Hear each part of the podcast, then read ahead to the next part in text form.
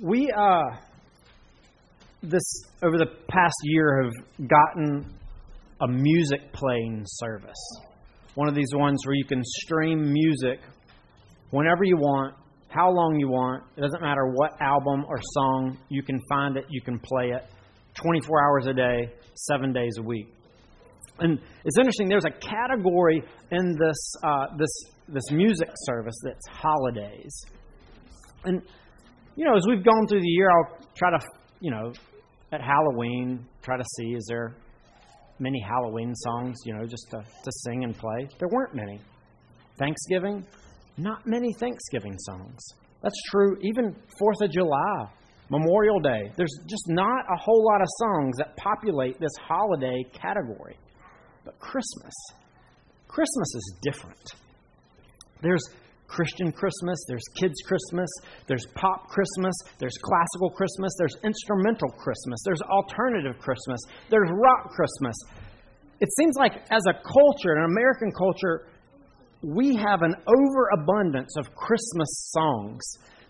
There's something about this time of, of year that, that it brings out a certain response in people that they just seem to want to, to write songs.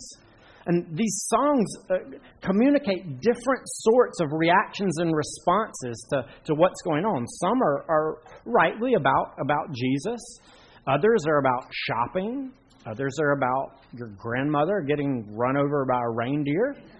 Uh, some are about uh, uh, only wanting expensive things under the tree and gifts. Some are about sorrow and sadness. What, what is the appropriate response to Christmas? Not, not the American secular holiday of Christmas, but Christmas as we, we think about the coming of Jesus. Because in our, in our, in our culture and, and in our communities, there is a lot of varying responses to thinking about Christmas and the times of the holidays. For some people, there's anticipation and excitement. Um, but that anticipation and that excitement has to do many times with, uh, with family coming, which I, I get it. Uh, uh, others, though, it has to do with gifts. What present am I going to get? Am I going to get what is on my list and anticipating all that we will receive? For others, it's, uh, it, it's a, a place of deep hurt and pain and brokenness. Suicides increase around the Christmas season as people are, are uh, more than, than ever are, are faced with, with loneliness and pain and brokenness. And, and it's a time of, of despair. And their hearts go to a place of helplessness and longing. Where, where should our hearts go? What kind of hope can we have? Does where the Bible points us as we think about the coming of Jesus, how, how should we respond? Where should our hearts go as we think about the fact that God has entered into our world? Over the, the next few weeks, we're going to be looking at four different songs in Luke's gospel, Luke's account of the life and teachings of Jesus um, that were the response of four different people or groups. Well, people or beings. One of them is a group of angels that sing. Don't really know how to refer to them. Uh, um, responding to this news that God has taken on flesh and has entered into our world. How do we respond? This first one that we're going to look at is the, the response of Mary. Mary, the mother of Jesus, who has, who has heard the, the, the, news that the, the angel has appeared to her and communicated that God, in a, in a miraculous and powerful way, is going to bring about a, a baby in her body. This baby is God in the flesh, the Savior of God's people. He is entering in and doing great and wonderful things. She, uh, in fact, the angel says this, just kind of gives us the context. Do not be afraid, Mary, for you have found favor with God, and behold, you will conceive in your womb and bear a son, and you shall call his name Jesus. For he will be great, and will be called the Son of the Most High.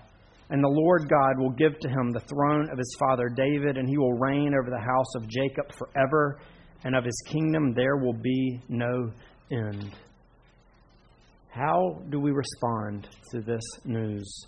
Uh, we're going to look at, at, Mary's response, this song that she sings uh, to, to guide and direct us uh, to uh, point our hearts to understanding more how we should respond at the news that Jesus has come, at the news that Jesus is coming.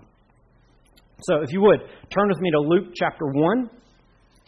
We're going to be looking at verses 46 to 55 this morning. If you're following along in one of the black Bibles there in your seats, this is on page 856. So if you could turn there or in your own copy of God's Word and follow along as we hear from the Word of God this morning.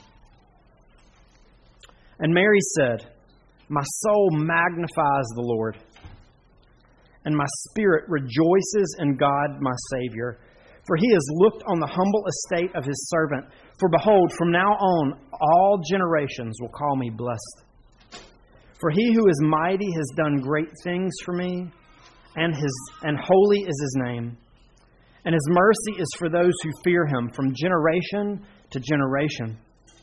He has shown strength with his arm. He has scattered the proud in the thoughts of their hearts. He has brought down the mighty from their thrones and exalted those of humble estate. He has filled the hungry with good things, and the rich he has sent away empty. He has helped his servant Israel in remembrance of his mercy, as he spoke to our fathers to Abraham and to his offspring forever. Let's pray. Uh, Father, we thank you for your word. Uh, we thank you for how you have inspired Mary to respond with this, this song, that Luke has recorded it for us to read, again, by the power and work of your Spirit. We pray, our eternal God, that you would continue your work apply this word to the hearts and lives of your people this morning.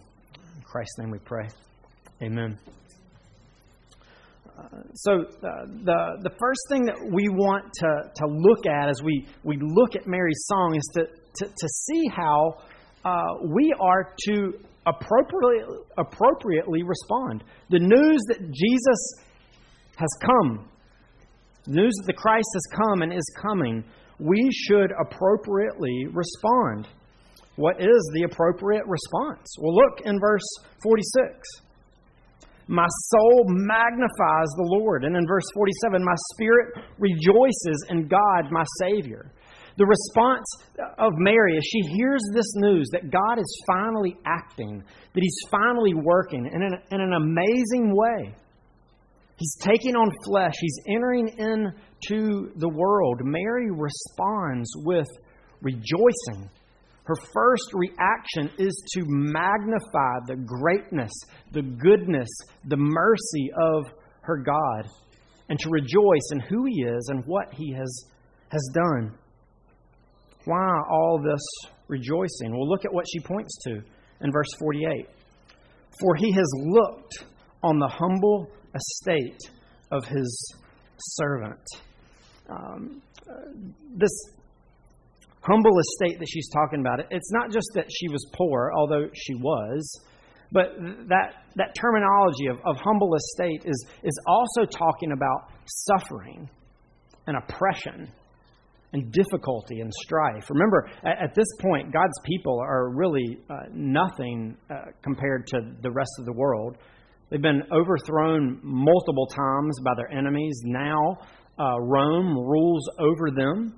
Um, she, as a, uh, as, a, as a teenager at this point, she's probably around uh, 13 to, to 15, a, early uh, teen of, of marry, marryable age.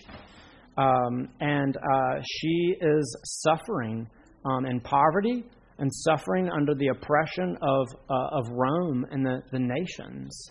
And, and her response, not just hers, but, but thinking about how her people have suffered, not just under Rome, but under the consequences of sin and brokenness, part of her rejoicing is, is motivated by the fact that her God has looked. He has seen. He recognizes and notices her suffering, her oppression. Um, uh, the pain and brokenness of her and her people. And it causes Mary to respond with gratitude, with rejoicing that God sees and He notices. There's many of you here who, who you, you may wonder does God care?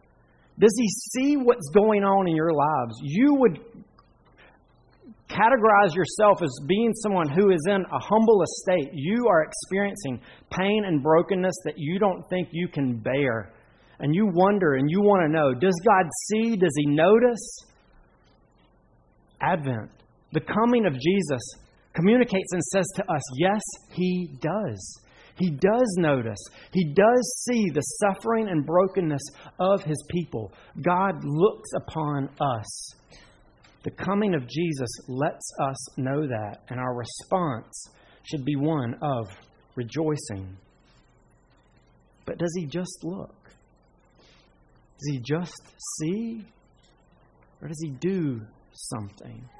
When I was in high school, my grandmother died. She was 94 years old. Um, and somehow, I don't know how, some of my teachers found out. My grandmother lived about 45 minutes outside of Charlotte in this small town, Cherryville. Unless you're from there, it's Cherryville. Um, and I remember coming in and walking into the, the church with my with my, my mom and my dad and the rest of my family. We had a huge family, filled up Presbyterian church in Cherryville.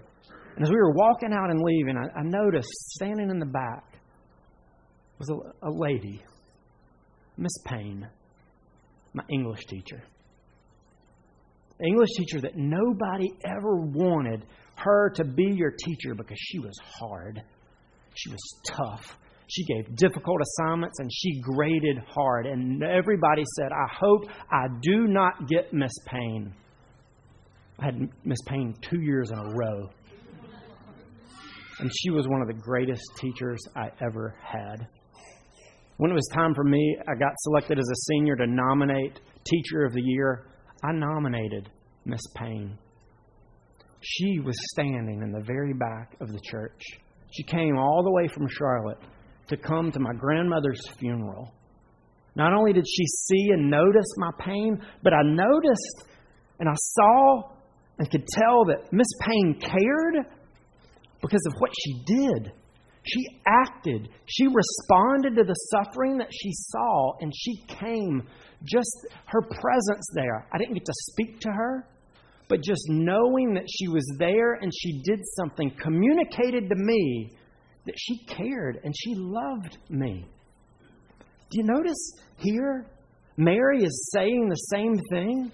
God doesn't just look and see and be like, oh, wow, man, this is a really sad scene I'm seeing here. I wonder what's going to happen. No. Notice where she goes. He doesn't just look, but he acts.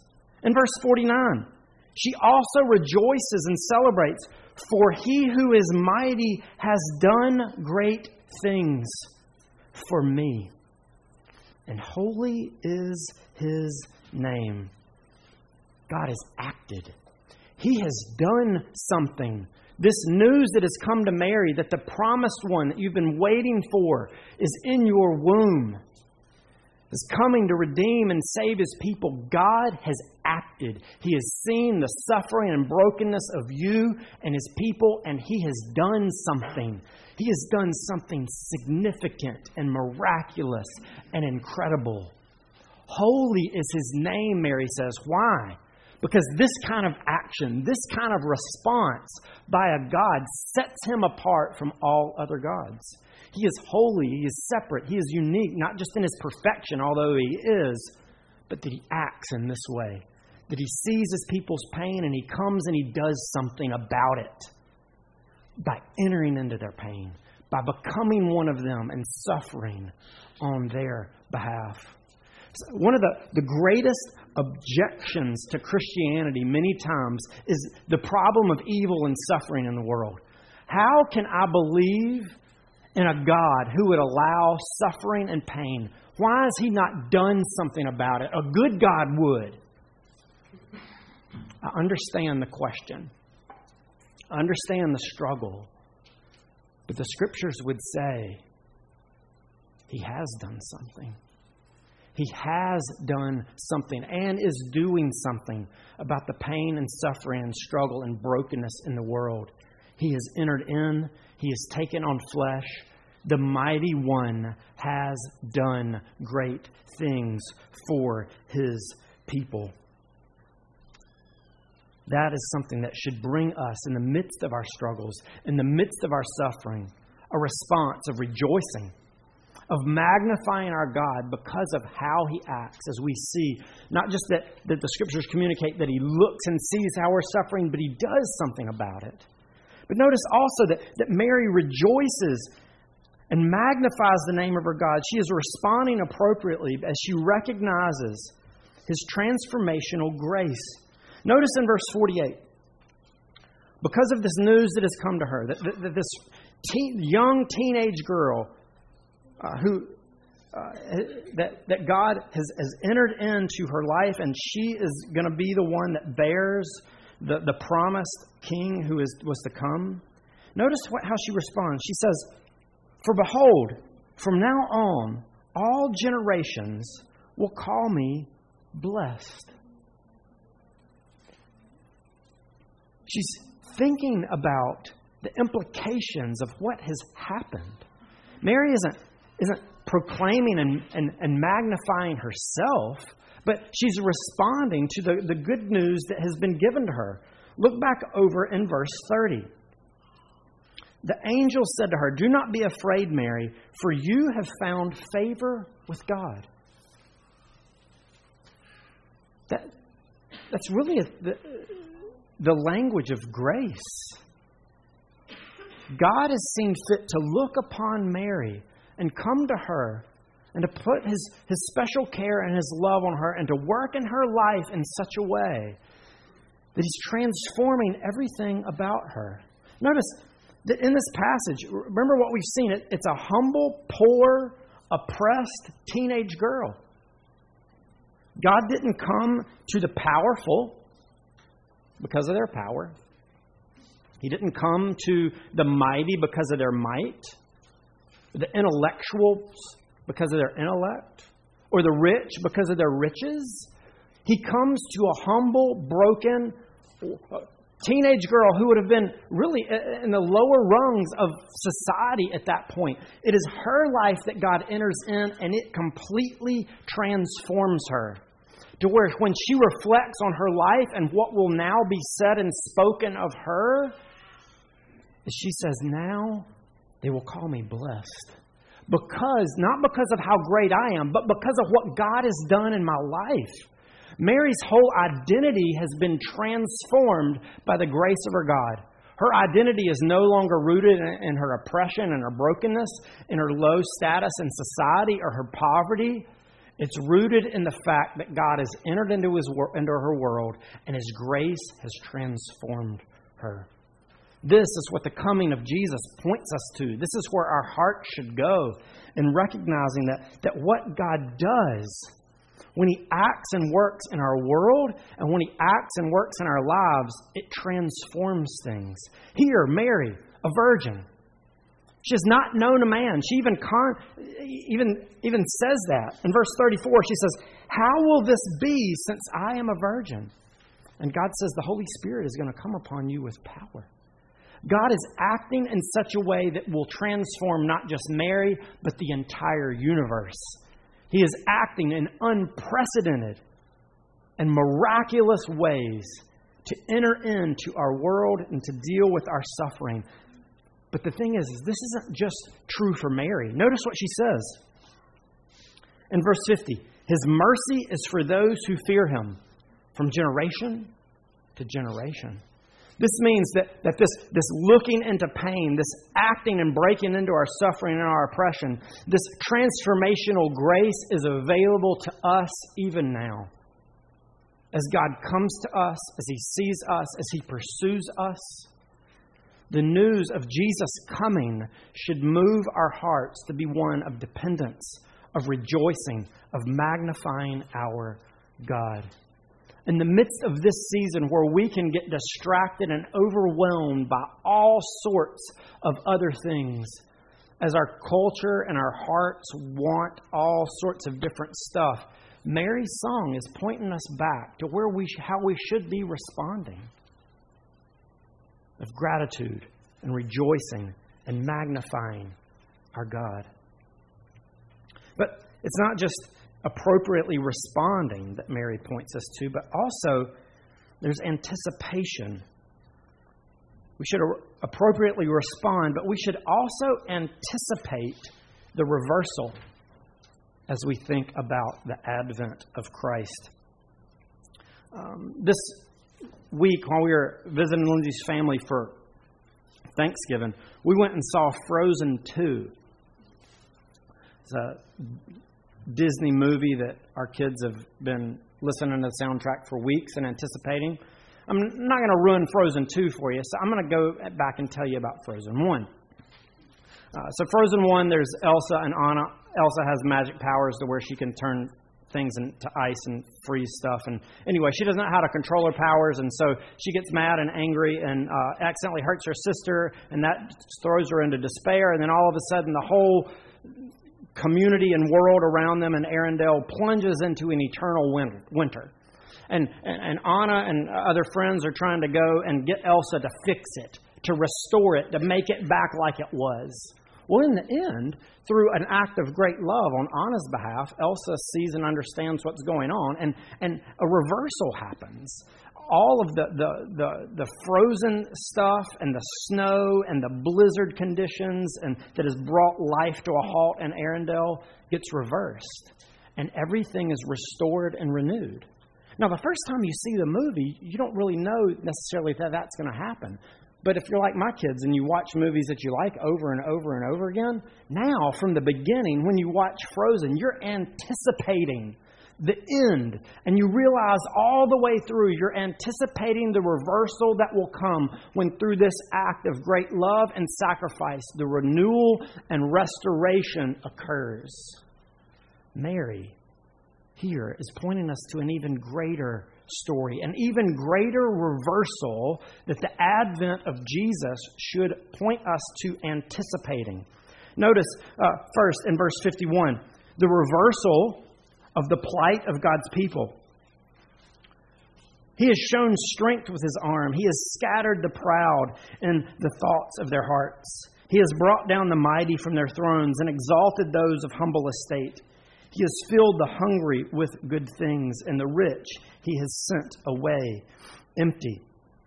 Um, as, as uh, this is mentioned in verse 51, he's talking about, or she's talking about, the strength of God's arm being exercised and demonstrated. This is language that's that's actually remember we've seen this of Luke. Uh, he brings up stuff from the Old Testament. God's people love to speak in Scripture terms, and Mary here is is alluding to God's acts in Exodus. Where God's, through the strength of his arm, delivered his people from oppression from Egypt as, Mary here considers the fact that God is finally and decisively acting in the world, she's realizing and anticipating God acting in such a way that will bring about the reversal of the suffering and struggles of his people. That he is again acting in this redemptive, uh, rescuing way to use his power and his might to deliver God's people. That's why she, she calls him in verse 7. She's rejoicing in God, my Savior. You see, the fact that, that, that Christ has come, that Jesus, uh, uh, that the Son of God, the second person of the Trinity, has taken on flesh, has entered into our world, and is a baby and a teenage girl, tells us that God is coming to do something significant, to reverse the plight of his people and we should anticipate that. But also, we're seeing here Mary is anticipating the complete reversal of the effects of the fall. The, the problem that Adam and Eve's sin sent all of us into, all of creation. Notice what these reversals that she, she talks about. He has scattered the proud in the thoughts of their hearts. He's brought down the mighty from their thrones and exalted those of humble estate. He has filled the good, the hungry with good things, and the rich he has sent away empty. Uh, notice how the, the effects of the fall are, are, are, shown here. Remember with Adam and Eve, Adam and Eve uh, were, were placed into a garden, provided and cared for by God in a relationship of trust and, and dependence upon Him. Uh, but Adam and Eve failed to trust and love God. God gave them good commands and they rejected him. And they decided that they wanted to be king and ruler. They wanted to be like God and did not want to rest and rely and depend upon him. Notice how that effect shows up here, but what God is doing. He has scattered the proud in the thoughts of their hearts. The proud, those who in their hearts long for uh, power and control, long to be the ones who are ruling, long to, to be uh, separate from God, to live in such a way to where they do not need Him, they do not need to rely on Him, they do not need to trust in Him. And God is saying He is going, with the coming of the promised one, is going to work back those effects and bring an end to those who do not love and depend and trust in God. But also, notice, it's, it's not just the, the love of God, but, uh, the, but love of neighbor as well. Remember, after Adam and Eve sinned, Adam's first response was to blame God and then to blame Eve. Instead of caring for and loving for uh, Eve and using uh, his authority to, to care for and encourage and nurture her, at the first opportunity when it was uh, a chance for him to, to save himself, he was ready to toss Eve aside and blame her for all that has happened. We see it continue to unfold with their, their kids as Cain murders Abel and as it, it continues on as, as humanity hates and loves, loves themselves and hates their neighbor. And notice here, uh, God has brought down the mighty, those who use their power uh, for oppression use their power to, to bring down those who are under their control and to exalt themselves, God is saying, You will be brought down, and those who are humble, I will bring up. I'm reversing the way that, the, that, that, that sin has, has worked in this world, and I'm going to bring up those who are humble, who are resting and relying and hoping and trusting in me, and bring down those who are oppressing others. The same thing. He has filled the hungry with good things, and the rich he has sent away empty the way that the world has been operating, where those who, who use their power and their influence and their provision to hoard stuff for themselves and push other people down, the opposite of way God intended and created us to do. Now that Jesus is coming, He's working in such a way that just as was promised in Genesis 3, that the, the seed of the woman would come who would work back and, and, uh, and restore all that the fall had and sin had corrupted, He is coming. He is working and he is doing great things. But notice the language that Mary uses to describe this work. She's, she's anticipating it as, it's, as if it's already happened.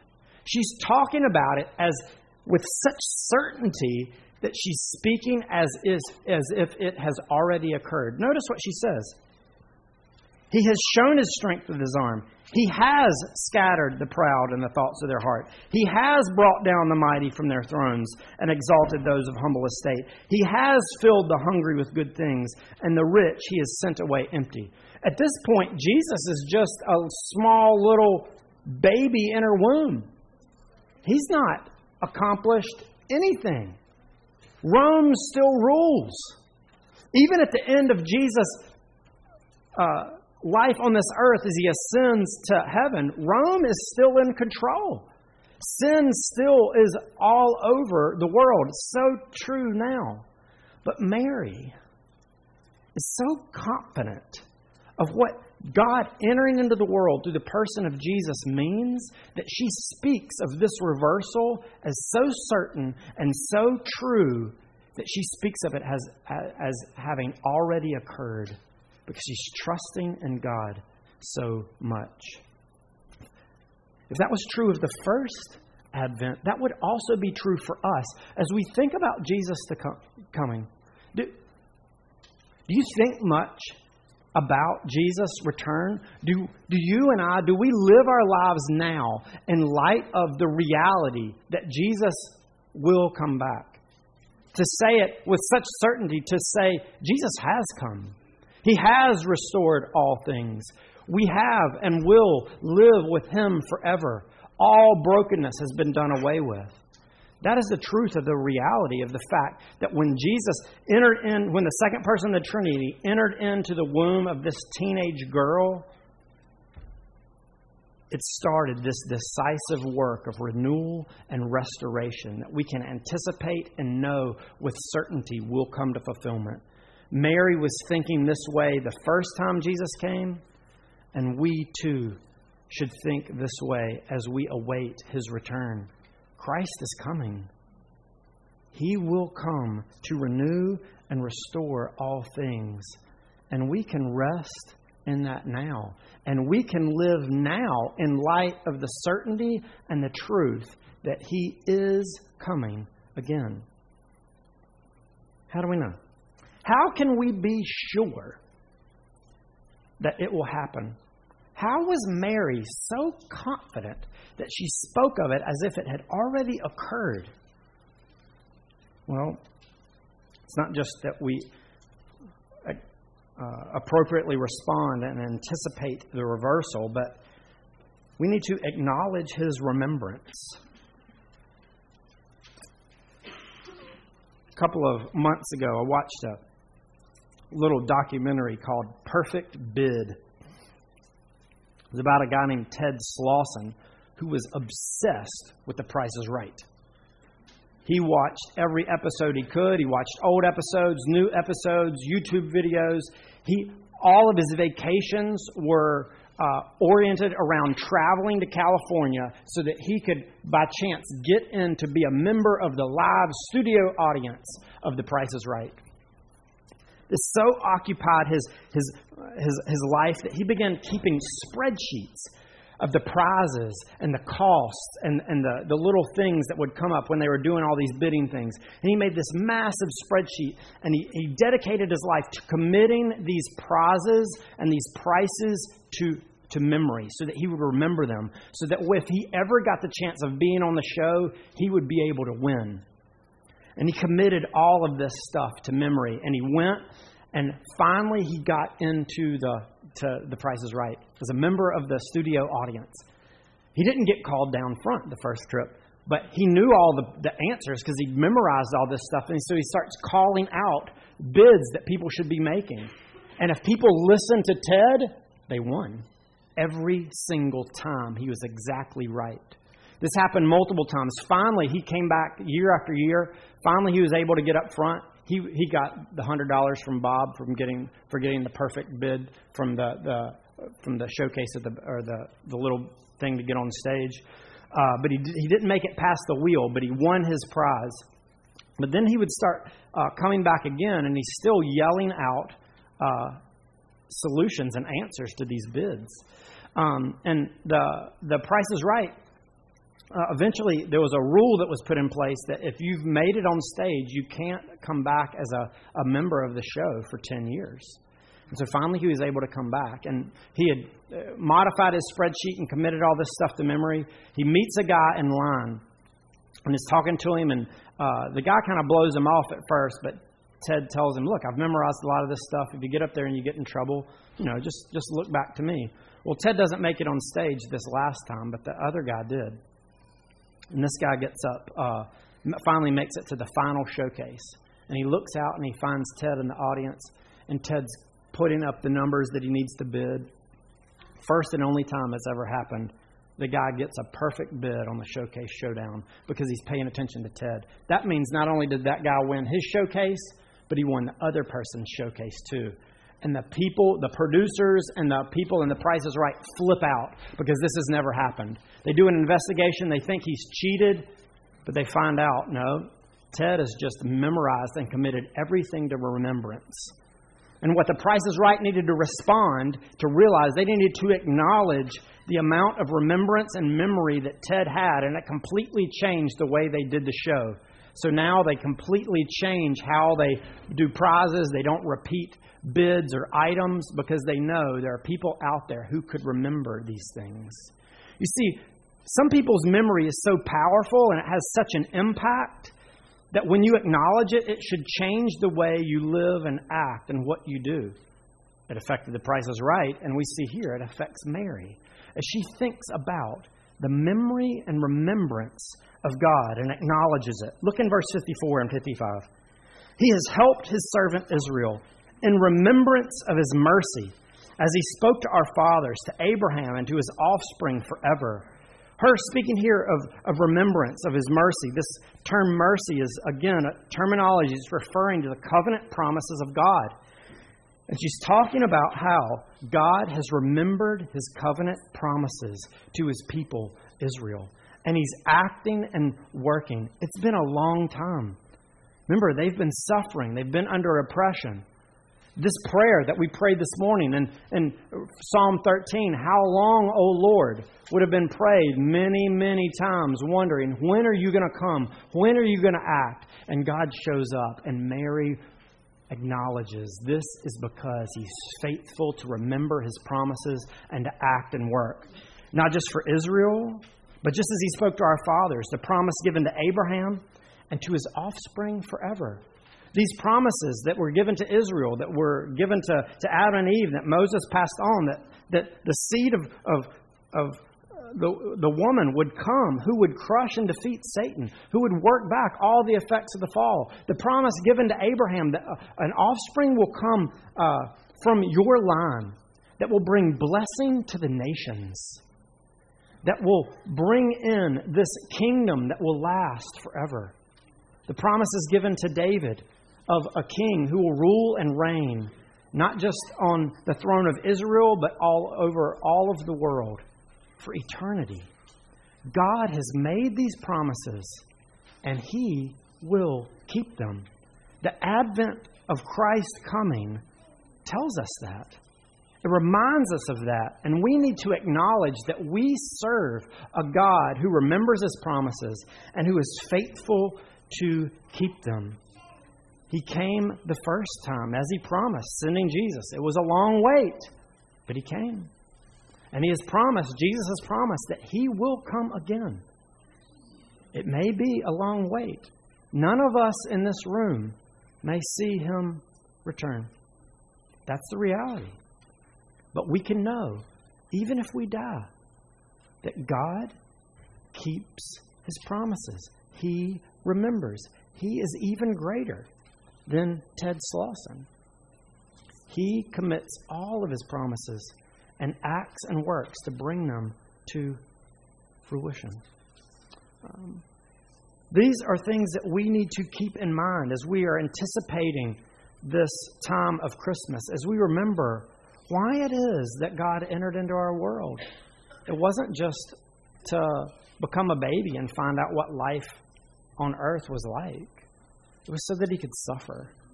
It was so that he could live a perfect life. He could suffer and die on the cross to deliver us from our sins.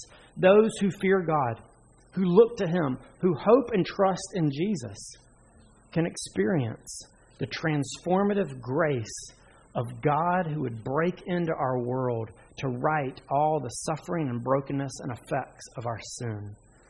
Um, Mary was confident of God's promises. We too can be confident too not just of Christ's second coming, but also of that promise that forgiveness can be found in Him. Do you know Jesus?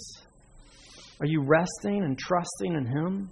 Do you know that God has acted in such a way that He cares about the sin and brokenness of the world?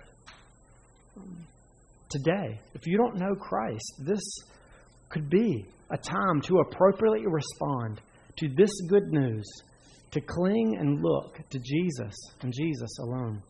For those of us who are believers in Christ, who are already hoping in Him, may Mary's song point our hearts To this being a time of rejoicing, a time of anticipation, a time of confidently waiting for the return of Christ, that we would live differently now as we await his sure return to make all things right. Let's pray. Heavenly Father, we thank you for your word. We thank you for the truth of the gospel. Um, we thank you for the coming of Jesus. Um, we pray that you would continue to change our hearts. May we respond appropriately. May we um, anticipate your reversal of all things. And may we uh, acknowledge how you remember your covenant promises. And may we rest and hope in you. In Christ's name we pray. Amen.